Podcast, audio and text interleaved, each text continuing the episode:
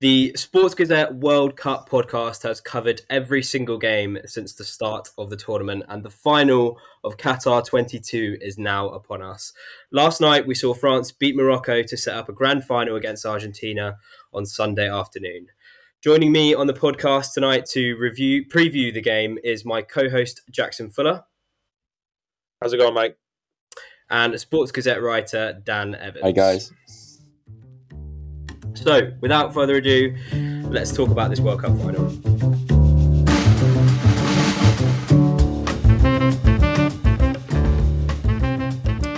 So, guys, it's been an incredible tournament in which both France and Argentina have earned their right to compete in this final. Didier Deschamps is on the brink of winning back to back World Cups, and it must be said that this French side seem to have that winner's mentality. Jackson, what's impressed you most about France this tournament? Uh, I mean, I think it's their their quality obviously jumps off the page with Mbappe, Griezmann, and Giroud, but it's just their depth. Uh, they might not be, they might not have the depth within this particular squad that maybe in England uh, or even a Brazil might have, but to come here with the injuries that they had, no Pogba, no Kante, uh, Benzema missing out at the very end just before the World Cup started and to still reach the final is super impressive. And it, it shows that they've got players that can can do a lot of different roles. Uh, we talked about Griezmann last night, serving as an eight for maybe the first time in his life, and playing uh, the defensive match of his life last night against uh, against Morocco. So I think it's just their versatility and their ability to do whatever it takes to to find ways to win has been super impressive. And uh, at the end of the day, they have one of the best players in the world and two of the top players in the world with the way Griezmann's playing. So it's uh, maybe uh, it's not shocking that we've gotten here, but uh, it's definitely been a, a, different route to get here for France compared to four years ago. Yeah, Dan has covered Argentina throughout this tournament in his daily World Cup column, which you can find littered across the Sports Gazette website. Dan, same question to you, mate. Uh, how uh, have Argentina impressed you this tournament overall? I think they have because I wasn't entirely sure what to think of them before the tournament started. I know they were on sort of 36 game unbeaten run, I think it was, but they hadn't played any sort of major European sides in that time, only Italy in that uh, finalissima thing at Wembley between the Copa America and Euro 2020 winners. Um, and then obviously they lost that game to Saudi Arabia, and that just felt like a massive flashback to the last World Cup where we saw they were a complete mess. They were so over reliant on Messi to do something special. And towards the end of that game, it, that that's what they did. They they just relied on Messi to try and do something for them. And you felt like if they were going to get anywhere in this tournament, it would be all down to him. And I know the narrative around Messi, around Argentina at the moment, is that it's been his tournament and he's done everything for him, for them.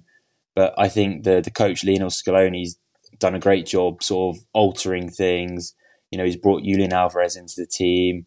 Um, he's brought Enzo Fernandez into the team, and they do look a, like a well functioning, solid unit. Like they change between a back four and a back five. They look equally comfortable in both. And I think we saw the semi final the other day. They were too good for Croatia. I think that was a lot. That was down to Messi, but I think as a team they look really solid as well. Yeah, he definitely deserves some credit. He has changed it quite a bit since the start of the tournament. Maybe that result against Saudi Arabia was just a freak result. We did touch on that the other day in the podcast. But looking ahead to the actual game, then, Jackson, we touched on it briefly yesterday, but we will go into it in a bit more depth now. Argentina's route to this final, while not completely straightforward, has been comparatively easier than France's. This game, though, will undoubtedly be Lionel Scaloni's biggest test yet, surely.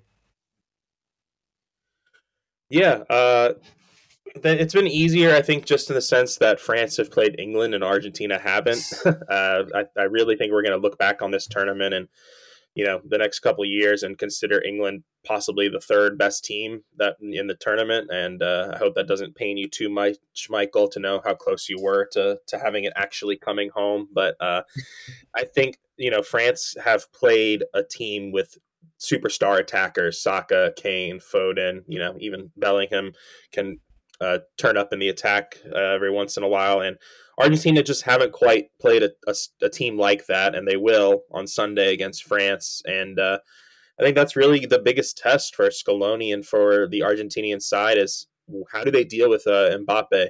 He uh, ran rampant against them four years ago in the uh, round of 16 and really kind of turned it into a track meet, if you will, where where France, where Argentina were arguably just as good with France in that game, but France had more speed, more athleticism, and I thought that was the biggest difference in them uh, prevailing to go on to the quarterfinals in the last World Cup. And if it comes down to the same thing this year, I do think Argentina are a little bit younger, a little bit, you know, stronger and faster with guys like Julian Alvarez and Enzo Fernandez, but Mbappe might be the trump card, and it's going to be fascinating to see how Argentina kind of deal with him. I think England and Morocco did a pretty good job with Mbappe, uh, but still, he I think he was he didn't create the goal for Tchouameni, but he dragged defenders with him to open up the space for him to score a, a worldie from midfield against England. And then last night he was uh, played small parts in both goals. So you he you can quiet him down on goals and assists, and he can still have an impact just with the amount of defenders he draws to him. And it'll be up to Argentina to find a way to keep him in check, but not be unbalanced with their defense and make sure they're also keeping their eyes on Giroud, Dembele, and uh, and Griezmann. Hundred percent. You just mentioned it, and Dan, you mentioned it in your last answer. They definitely have have come on leaps and bounds since the start of the tournament. Argentina look more cohesive, and it's not just Messi anymore. Although they do rely quite heavily on him anyway. But you'd have to say on paper that this game this game does seem to be in France's hands. They've, like we've mentioned, they've beaten the likes of England, Denmark, and Morocco on their route to this final. And in Mbappe, Giroud, many Griezmann, to name only a few, they've got some of the most informed players in this tournament. Uh, how do you think France would approach this game? And do you think it will be their toughest test in the same way it will be Argentina's, purely because it is a World Cup final and there's so much at risk? I agree with Jackson. I think England was France's toughest test. I think those two for me were the most like well matched countries, the two countries that are most sort of sure in their uh, respective like tactical systems and stuff. This is a different test just because of Messi. I think it's how you play Messi. But I think France have shown, especially the last two games, England and Morocco, they're very willing to be adaptable. Like in both of those games, they let the other team have the ball. It was especially noticeable last night against Morocco, I think, because Morocco have shown themselves to be such uh, like effective counter attackers. Uh, they just they just decided to let Morocco have the ball and go go on. Then what can you do when you've got to play a completely different way? And Morocco had a few moments. They obviously there was the one that cleared off the line towards the end of the game, but I think France just looked so sure of themselves, so sort of comfortable in their system with what Deschamps wants them to do. That I I, I don't know how they're going to play the the final on Sunday. I don't know what the approach to Messi will be in particular, but I wouldn't back against them finding like another way of playing, whether it be dominating the ball or letting Argentina have more of it that works in this final. Hmm. Jackson, there's no question that France is, is a more well rounded team than, than their opponents. I've already mentioned some of the standout players and we've discussed it throughout, but all across the park, they've got world class personnel. Uh, of course, those opponents have Messi, and even at 35 years old, he's still managing to torment defenses, be that through sublime assists or individual brilliance. I actually think that the French defence has, though, at times looked slightly vulnerable, especially against England. We had quite a lot of joy against them, and like Dan just mentioned, so did Morocco last night, although they didn't fashion any clear cut chances per se. Uh, do you think Messi will be able to exploit that, or do you think Deschamps will have a, a plan set out to nullify his influence on the game? I don't. I I I think Messi can exploit anything really. Uh, I mean, what he did to Gvardiol in the semifinal was just it, it, I could I couldn't believe it. A 35 year old doing that to a 20 year old who's about to be one of the most expensive defenders in all of football. But will Deschamps have a plan to stop it? He'll try, that's for sure. Uh, I think a lot of managers have, have come in with plans and they haven't exactly turned out the way they would have liked. I think the interesting thing for me comparing Argentina to England in this in this juncture is England have some guys on the wings like Saka and Foden that I don't know if Argentina really have. Uh, of course, Messi can do stuff like that, but he's going to be.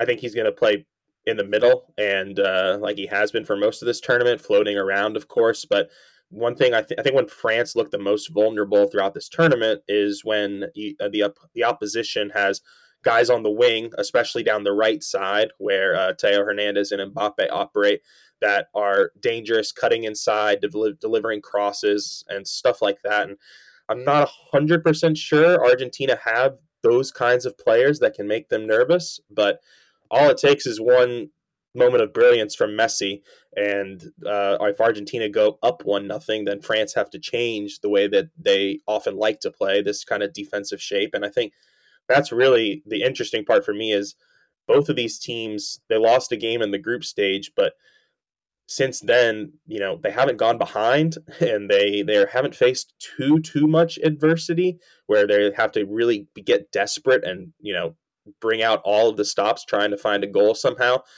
and one of them is will unless it's a nil nil game going to penalties. Uh, one of them is going to fall behind in this one, and uh, the tactical battle and acumen of the two managers uh, is going to be fascinating to watch. And I tend to side with Deschamps on that, despite you know I think we maybe don't give him enough credit. He's trying to become just the second manager to ever win two World Cup titles.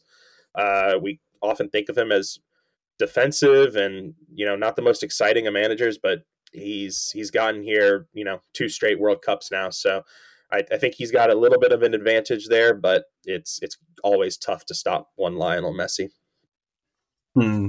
I think just to add to that as well, I think if if Argentina do score first, it will be interesting to see how he switches the game plan because they are fast starters scoring first uh, against the Netherlands brings to mind, um, and the game against Croatia, obviously as well, scored scored quite early on. Uh, there's been a lot of discussion around this game about the proverbial passing of the baton from Messi to Mbappe. Dan, how much of this game boils down to who has the better performance out of the two, if at all? I think there's something in that. I think if Argentina are going to win, I think Messi's got to have a good game. He's got to be influential. Whereas I think France might be able to win even if Mbappe's sort of peripheral, which, like I'd say in the last couple of games, the quarterfinal and the semi final, Mbappe's been on the periphery a bit. Like he's not he's not scored, which I know like his game's not all about scoring goals. But England especially sort of had a plan for how they were going to deal with him, and they, they did deal with him basically.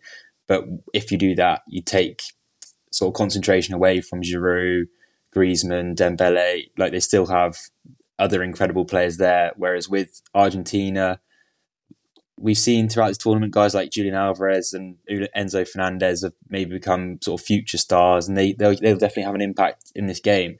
If if Di Maria is still injured and not not able to play sort of significant minutes, then it is just all about what Messi can do.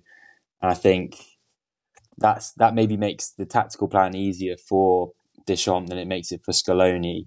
In terms of sort of a passing of the baton, I don't know. I think in players like Mbappe's mind, he's already at Messi's level. He can already do the things that Messi uh, could do at his age and can do now. So that's diff- that's a, that's a difficult one to answer, really. But like, if Mbappe wins, that's two World Cups at the age of twenty three. I think he'll be pretty happy with that.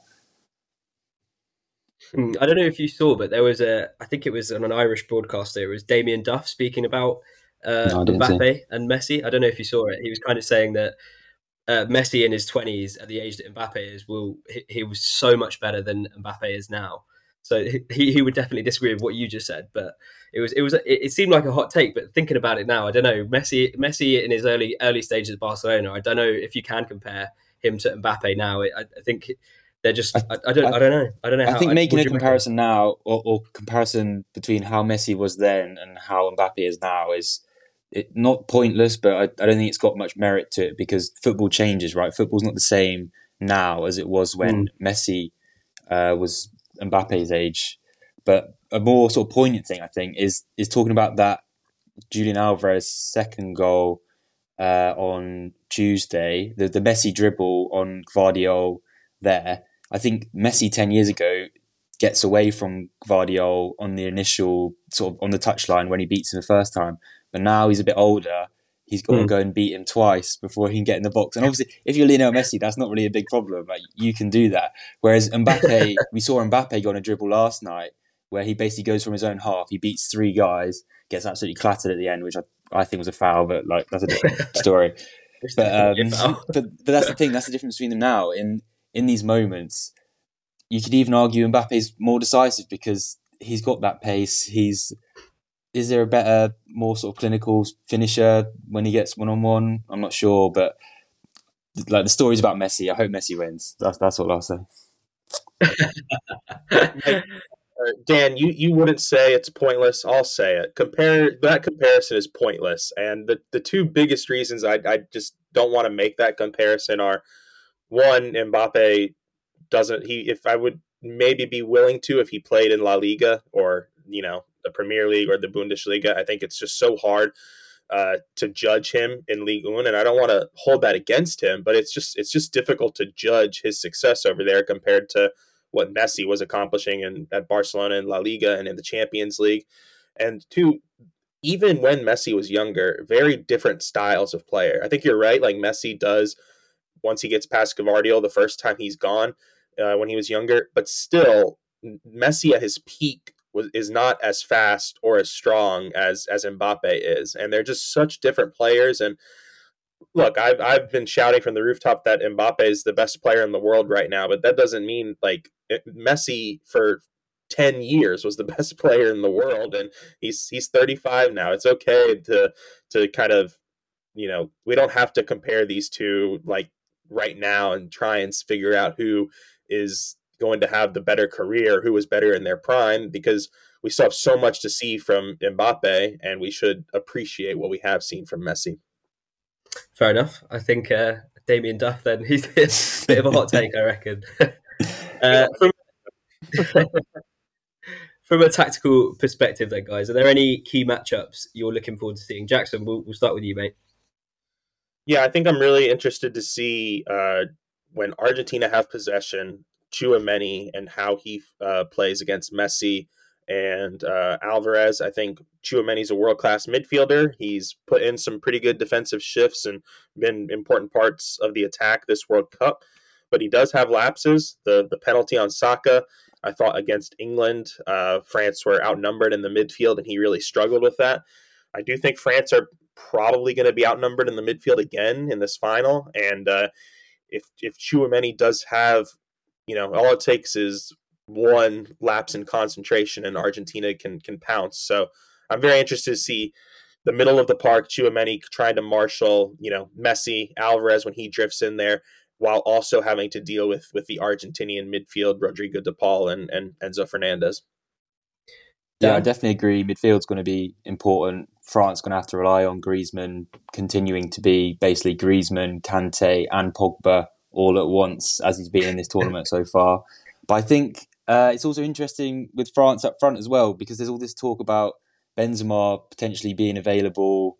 It would be it would be crazy if Deschamps because I know he answered a question last night after the game. Someone asked him, and the, the way he responded made it sound like he is going to do something crazy, like bring him straight into the team, or I, I, I don't know. Maybe I'm reading too much into that. But Giroud's had another really good tournament, really influential tournament, and the Argentinian Argentinian defense has been a lot better than what I expected it to be, particularly Otamendi, because I think what we remember of Otamendi from Man City was he was a good sort of aggressive defender on his day, but he definitely had a lot of uh, like flaws to him. Like he, he could make a lot of mistakes. And Giroud's the kind of guy like you give him half a yard of space in the box and he'll kill you, like he did against England. Harry Maguire lost him for a split second he scores a winning goal.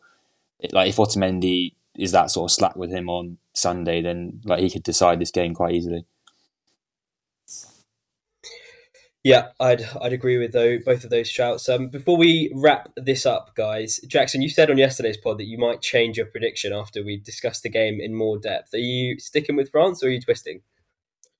No, I'm sticking with France, but I'm terrified of that prediction just because it seems like ever since the Saudi Arabia game, everything that's happened for Argentina feels like it's written in the stars for Messi to to lift the trophy at the end. But I just think that this France side, there's I made the comparison to the three-time Champions League Real Madrid team. It just there's something about this team. They don't have to play good football to win, and uh, they could play bad football, or if they play their best football, I don't think Argentina have a shout. Actually, like if if they actually are clicking on all cylinders, and Mbappe is tormenting that right side of the Argentinian defense, and Griezmann's picking up dangerous spaces. I don't I don't think Argentina will win this game. Uh, and for me, that ceiling and their relatively high floor makes me makes me lean France.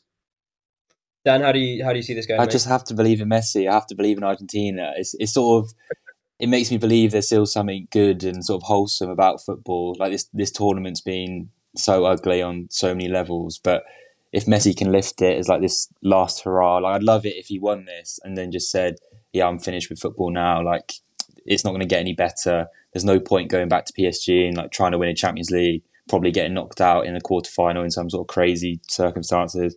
But like Jackson saying, France are just inevitable, aren't they? France, they've got so many injuries. They've got so many players missing. Can you really imagine another nation that's missing basically the spine of its team getting this far in back-to-back tournaments? It's yeah, they deserve credit either way, but I, I just want it to happen for Messi. So I'm going to say that it will happen for Messi, Argentina to win it.